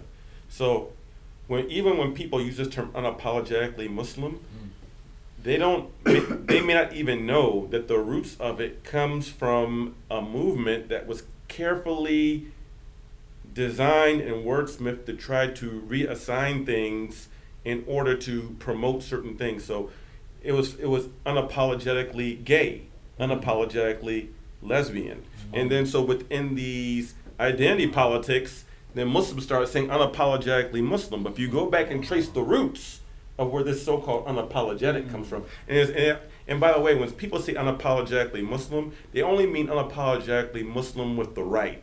They don't mean unapologetically Muslim about Iman with the left. right? Right. Right. It, it- it's only unapologetically Muslim is treating Muslim as some sort of quasi-ethnic or so, or social political identity. I mean, it's It, fu- it doesn't mean to be you unapologetic about oh Yeah, uh, Islam is, is against uh, uh, uh, it's forbidden to, to have sex out of wedlock and only a man and woman can be married. Oh, it's it's it's permissible in Islam that if a man can be just, he can have up to four wives, right? Uh, that We, we that- just got canceled. Anyway, go on. no, no, that that that that that that that intoxicants Yeah. are forbidden. Mhm. That gambling forbidden, and we and we don't compromise. Riba is forbidden. Yeah, riba, right? Uh, So in usury. Yeah. It's, it's really interesting you mentioned that. Like, even the term Islamophobia, I'm like Islamophobia. Like when I first heard that, I'm like, you have like homophobia and arachnophobia, and we ain't Right. gay and we ain't spiders. Like, what is Islamophobia all about? Right. You know. But it just kind of caught on, and like you, we got to roll with it. You know. Well, I, I've actually stopped using that term personally when I do writings and things or speak. I say I'll say anti-Muslim bigotry, right? Yeah. Mm. But I, I stopped using Islamophobia because really Islamophobia, for the most part, is not fear of Islam. At best, it's Muslim phobia, right? Perhaps, Right. but it's it's but there is Imanophobia, Right. right? And and that's Mm. and that's real. So for those who are watching who are activists, you're going to be concerned about Islamophobia, you should also be concerned about Imanophobia. Because we're a people of Islam and Iman. And also just calling Islamophobia for what it is, which is Muslim bigotry. It's Muslim Yeah, bigotry. subhanAllah. Yeah. That's, that's much So that's what it is. So Sheikh, uh, uh, we've taken a lot of your time, uh, and uh, we know that you are busy, and we appreciate. Like anybody who, who doesn't, uh, uh, you know, who wants to know why we would say that, go check out uh, Imam Dawood's uh, social media, his Twitter and his uh, uh, Facebook, and see all the different things that he's doing, the good work CAIR Detroit is doing, um, etc. Uh, the books that he's written, right? One we mentioned was Towards Sacred Activism, and where is your pre- preferred uh, means for them to get it? meccabooks.com Mecca if you can get towards sacred activism and uh, there's also online on their youtube page there is for each chapter there is a uh, a reader uh, basically a guided reading for each chapter where basically i talk about some small points and uh, inshallah when things open back up then i will be uh, and maybe we can do this online but i'll be available to teach the class on it because I have a whole session of classes with PowerPoint presentations set to actually teach the book. The book was written really to be a primer as a short guide because I know that people don't read big books these days. But it was designed to be a class. So the first class session we had was a weekend intensive in Mississauga with Sheikh Faraz Rabbani, is where we kicked off the uh, the classes, and it's been we've talked about in other. I think the last thing online I did was with our beloved brother Sheikh Arsalan Haq down Dallas. in Texas. Yeah, down in Dallas that we did it with the uh, East Plano Islamic Center. Uh, so um, you know, this also uh, Sheikh opportunity. Arslan, I think, is in, in the, uh, uh, not in EPIC, he's in the old Plano Masjid. Sheikh Yasir Qadi is an EPIC. Yeah, yeah, Yeah, yeah, and then uh, Sheikh Arsalan's in the other one in Plano. So um, you know, there's there's also uh, uh, classes that are designed around it and, and discussion, and we've discussed this book with uh, students from uh, from Detroit to Denmark, Mhm. and from South Africa to Seattle, Yeah. right? And, and so uh, you know, we're we're open we're open to. You know, online. If you if you contact me, uh, we're we're willing to uh, to do something. So what is the that. exorbitant price of these books? I know you're not, like, he didn't ask about this. I want to make a point right now. How much does the book cost? Uh, Ten ninety nine. Ten ninety nine. If you guys want to have a Muslim community where people still write books of quality, just go ahead and buy the book. If you don't read it, you can gift it to your cousin or nephew who's an MSA somewhere or whatever. Just put it on your shelf. It's better to look s- smart. If you are dumb, at least don't look dumb. Buy the book. If we don't Fake it support you people, make it. people no seriously, people Yeah. will like. We will buy uh, uh, Kanye West fidget spinner.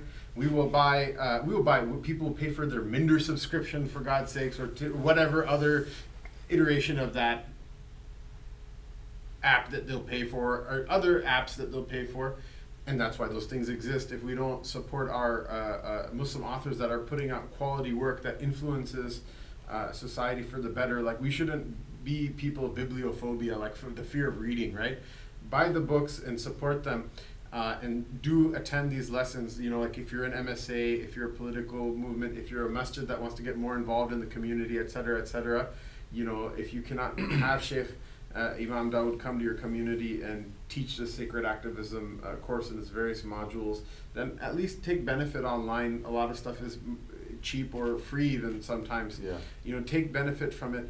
I wanted to mention the other book that uh, uh, I was gifted by uh, your co-author Ahmed Mubarak when I was out, out in Rockford, Yes. which is another wonderful book, and maybe uh, let you say a couple of words about that before jumping off. Um, uh, in as much as it's a beautiful work because our deen, uh, um, you know, like race in America means something very particular for this time and for this place, and uh, people superimpose like their ideas of race, what they mean in America, like Yeah. uh, you know, after like whatever, uh, uh, you know, the Revolutionary War and uh, you know until now. They superimpose those things on deen to the point where some of our African American uh, uh, brothers and sisters are made to feel somehow like the deen is like a uh, you know is like going from the back of the bus to the back of the camel to quote uh, a figure that I feel is like a very Dajjalic figure. And for him even to say that I, I it bothers me. But there is somewhat of a point where people are made to feel because of people who talk on behalf of Islam and misrepresented um, that somehow blackness what what is now associated with the idea of blackness if you fit those categories that somehow you don't have uh, uh, you don't have a um, something that you can see of yourself even in the highest level level of transmitters of the deen. You mentioned the Yeah. companions or the Allah anhum the uh, imams of the family the prophet sallallahu etc and so this book like I want you to tell tell us about this book uh, in, in in brief and also maybe a couple of things that someone can say well I didn't know that um, that will make uh, our African American uh, uh, or African African uh, brothers and sisters feel comfortable in their place in their deen, and also give pause to other people who may, uh, you know, have their ostrich head in the ground. Um, that you know you need to like wise up about you know what you think about blackness because you know if you think bad about it, you're thinking bad about you know No. the deen itself. No. So um, uh, we co-authored a book called "Centering Black Narrative: Black Muslim Nobles Among the Early Pious Muslims," and just for uh, the occasion behind this book, it actually stemmed from some very uh, unfortunate comments that are made by a public speaker uh, in the UK who's made a number of, of videos that are controversial about El Bukhari and some other things. I'm not going to mention his name, but um, he made some comments. not every not every dajjal has one eye. Some of them have two. Anyway. Yeah, so.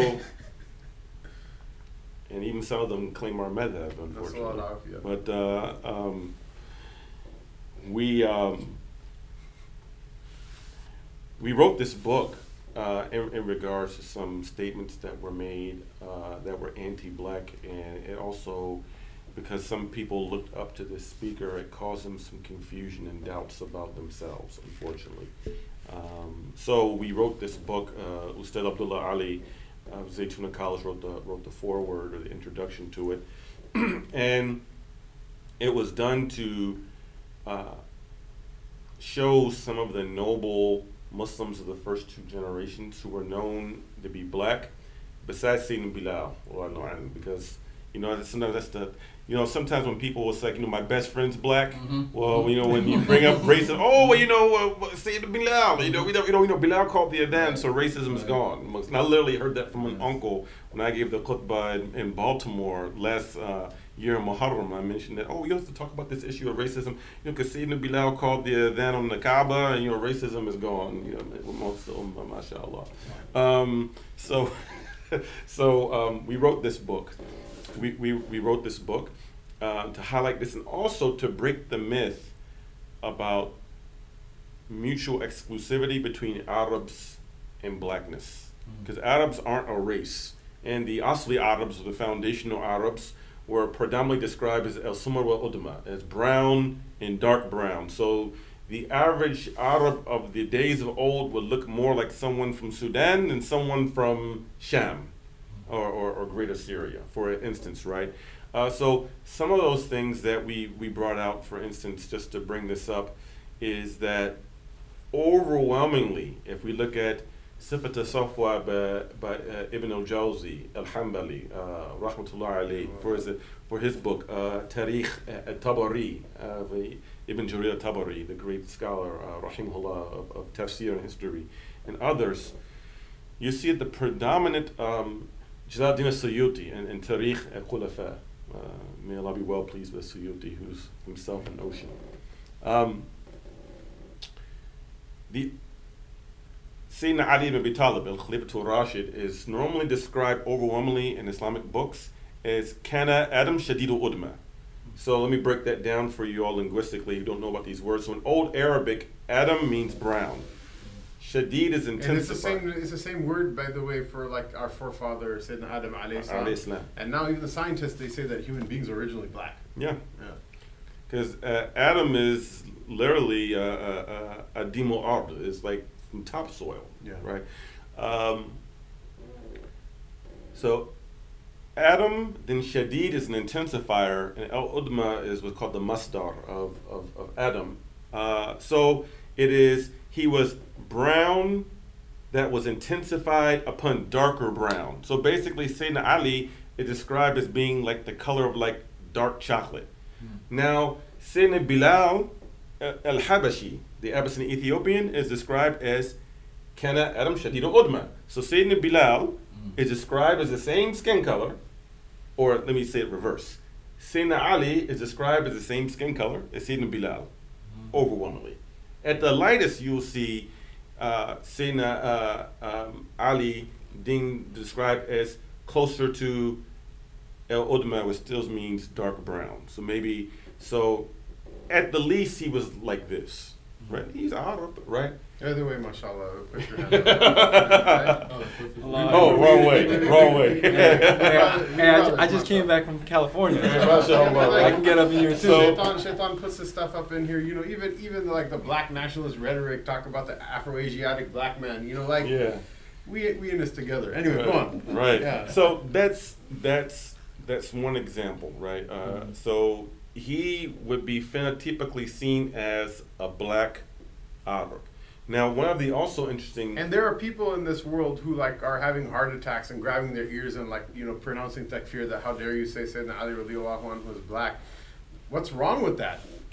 Yeah. What's wrong with that? And he was now you know like deal with it. Yeah, deal with it. Right. That the the the other issue is that uh, Umar ibn Khattab that if we look back at his lineage, Ibn Ibn al-Jawzi mentioned this in his uh, book. It's called uh, Tanwir al-Ghabish fi Fadli Sudan wa Habish. He is trying to illuminate the ignorance as it relates to the blacks and the Abyssinians, right? He's trying to clarify that. So Ibn al-Jawzi wrote that the the lineage he mentions Arab noble Arab nobles with Abyssinian maternal lineage. So the mother of Nufail, who is the grandfather of Omar ibn Khattab, mm-hmm. was Habashia, mm-hmm. was African, Ethiopian. Mm-hmm. Okay. Then, which is, by the way, according to American racial standards, he was black. He was black. Omar according, was black. According to like racial standards that were used for Jim Crow and whatever, said Omar Ali by that is, is black. Right. Then his grandmother was also black. So Sayyidina uh, uh, um, uh, Umar bin Khattab, his great grandmother and grandmother were African. But now, what? But he was still from Quraysh because see, the Arabs didn't have this weird racial construct like like like the the white supremacists in America. Because see, our so-called founding fathers, they gave uh, they had children from enslaved black women, but their children were considered black. They couldn't inherit from their fathers. And even like that miscreant Thomas Jefferson kept his children in slavery while he was alive. And there, there was no concept of um walid, like you give birth and you're free.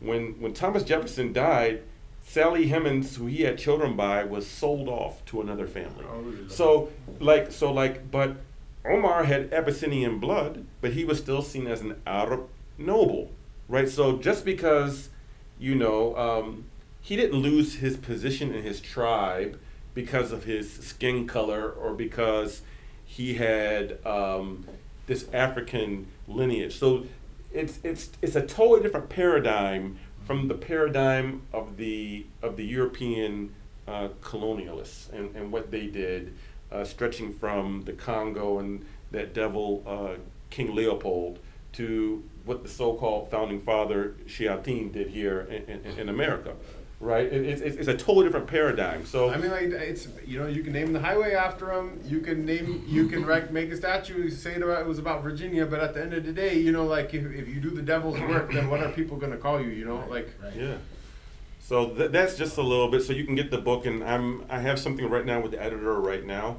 That's uh, another book that I wrote uh, solo that's coming out. It's with the uh, it's with it's being edited as we speak with the publisher in the UK.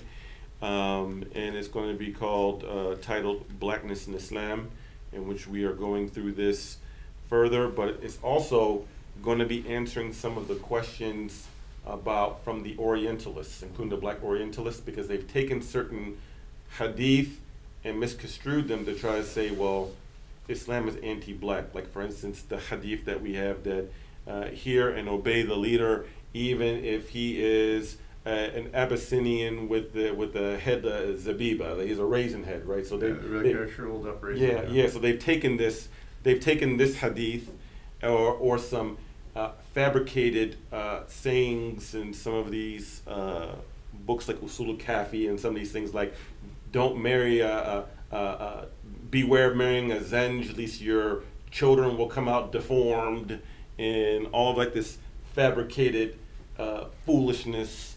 Uh, that, that you they- have a you have a possibility of your children coming out actually like probably superior. Yeah. but so so so anyway so anyway this this book will be dealing with some of these with some of these uh, things of clarifying certain things that or shooting down stuff that's made up. well yeah well first is they, they clear up some stuff that orientalists have um, intentionally misinterpreted because we have our, our, our scholars like Ibn Hajar al-Asqalani and others have have explained uh, some of these traditions but then also some things that are completely like mal- mawdu'at like Ibn al-Jawzi for instance fabrications. Ibn al-Jawzi for instance his book Kitab al-Mawdu'at he he like mentioned all of like these anti-black like hadith. They are sheer total fabrications and, and about the Zenj and all these things are political relating to the uh, to the Abbasids and some of the the fitna that took place during the, the, the Abbasid era and, and El Ma'mun and that's a whole other discussion about the fitna of the Abbasids and El Ma'mun and all of the, all of that type of uh, talk. So I'll leave it at that. So inshallah that should be out by November. So, so that the- book That book is going to be out in November, November. inshallah. This book, The Centering Black Narrative, can be found on Amazon.com. How much? How much is it usually around ballpark? Twenty dollars. Twenty dollars. It's not gonna break the bank. Buy it, and don't just say like, "Oh, I'm not black. I'm not gonna buy." If you're if you're Shia and you say that Ali is your imam, do you love Ali or do you love whatever weird like phantasm you have in your head? Teach your children about him so that they can know who, who is this great imam of the Ahlul Bayt. Actually, if you're a Sunni they, and you they were the ones who made the, the biggest issue about us talking about Sayyidina Ali being black. By the way, But if you're if you're if you're if you're sincere, if you're sincere in your love, know who he is, right? Yeah. If you're a Sunni, if you you know our we I'm like I, I don't think anybody here is has makes any compunction about you know following the way of the Sunnah the Jama'ah. Uh, the companions radiallahu anhum are the transmitters of the deen. If you don't love the companions, you're not you're you know you're not in that tradition. You're kind of freestyling out on your own. Mhm. Know who the companions are. Uh, don't try to project what you want them to be. You know, you know, people like I, I have. That's my own truth. You don't get your own truth, and you don't get to make up your own like companions. It's not like, uh, uh, like Burger King where you can ask people to hold pickles or whatever. You know, like it, you got to know who they are. Teach it to your children as well, so that they don't have shaitan doesn't get into their head and like, you know, uh, befoul and pollute the, uh, uh, the the purity of what is the ismatu amrina. This is the the, the protection of our deen is in, in being connected with these people right. uh, um, whatever your color is, and read it to the children too before these like uh, you know polluters come and like befoul like what should be pure in their minds. One the point. What? How different would the paradigm be if our children were being taught at a young age that the first martyr amongst the Sahaba, may Allah be well pleased with him, was was Sumayya Umm Ammar, Yeah. radiallahu anha, who was described as being a black woman. She's an African woman. Yeah, how would that change the thing that the first person that gave their life for this deen, for this noble path that we tread, was a black woman?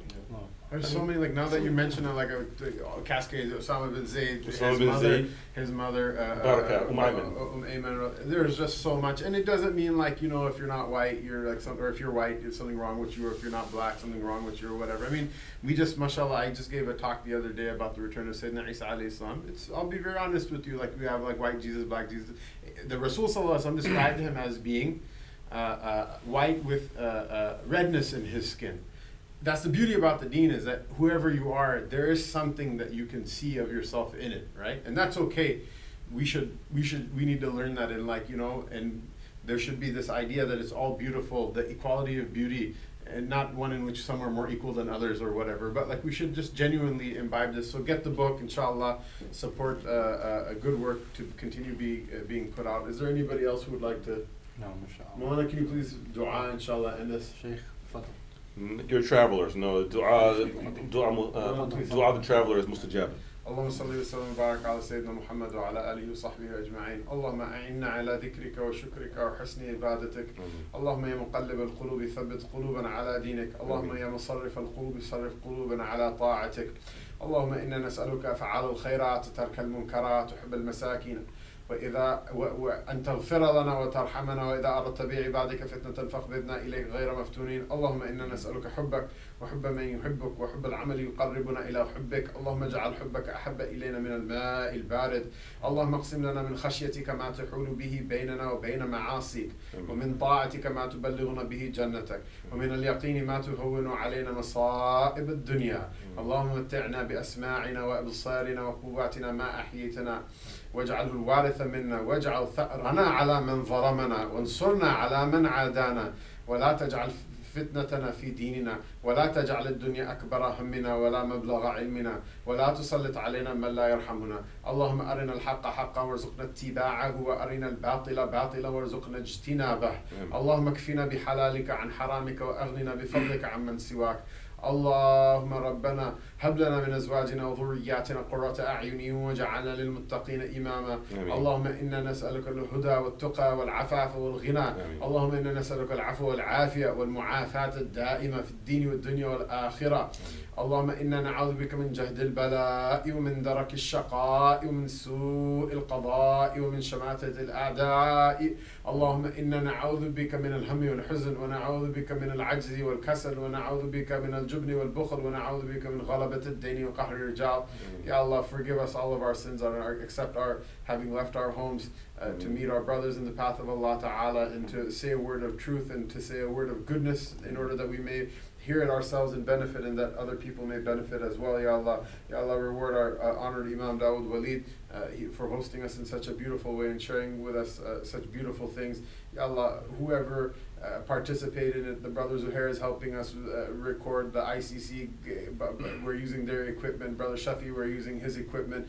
Um, you know, whoever listens to this podcast and spreads it, and whoever benefits from it, all of them, all of us, Ya Allah, who has any participation in it whatsoever, Ya Allah, forgive us all of our sins and write for us a good destiny and protect us from the fitan and from the trials and tribulations of this world and from the hate of the haters and from the evil of the evil ones, Ya Allah. Make us such that, that, that, that you reform us such a reformation that even everything we touch also becomes reformed through through the barakah of your your fadl, Ya Allah.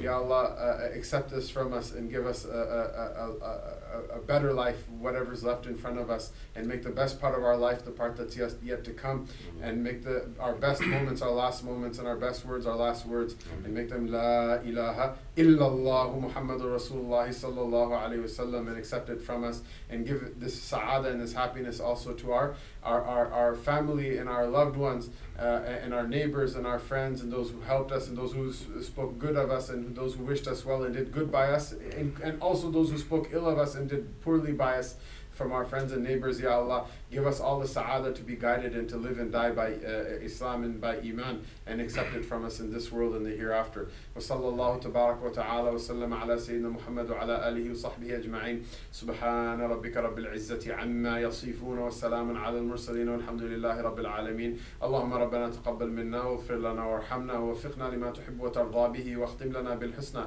وارفع بأيدينا راية الإسلام بركة الفاتحة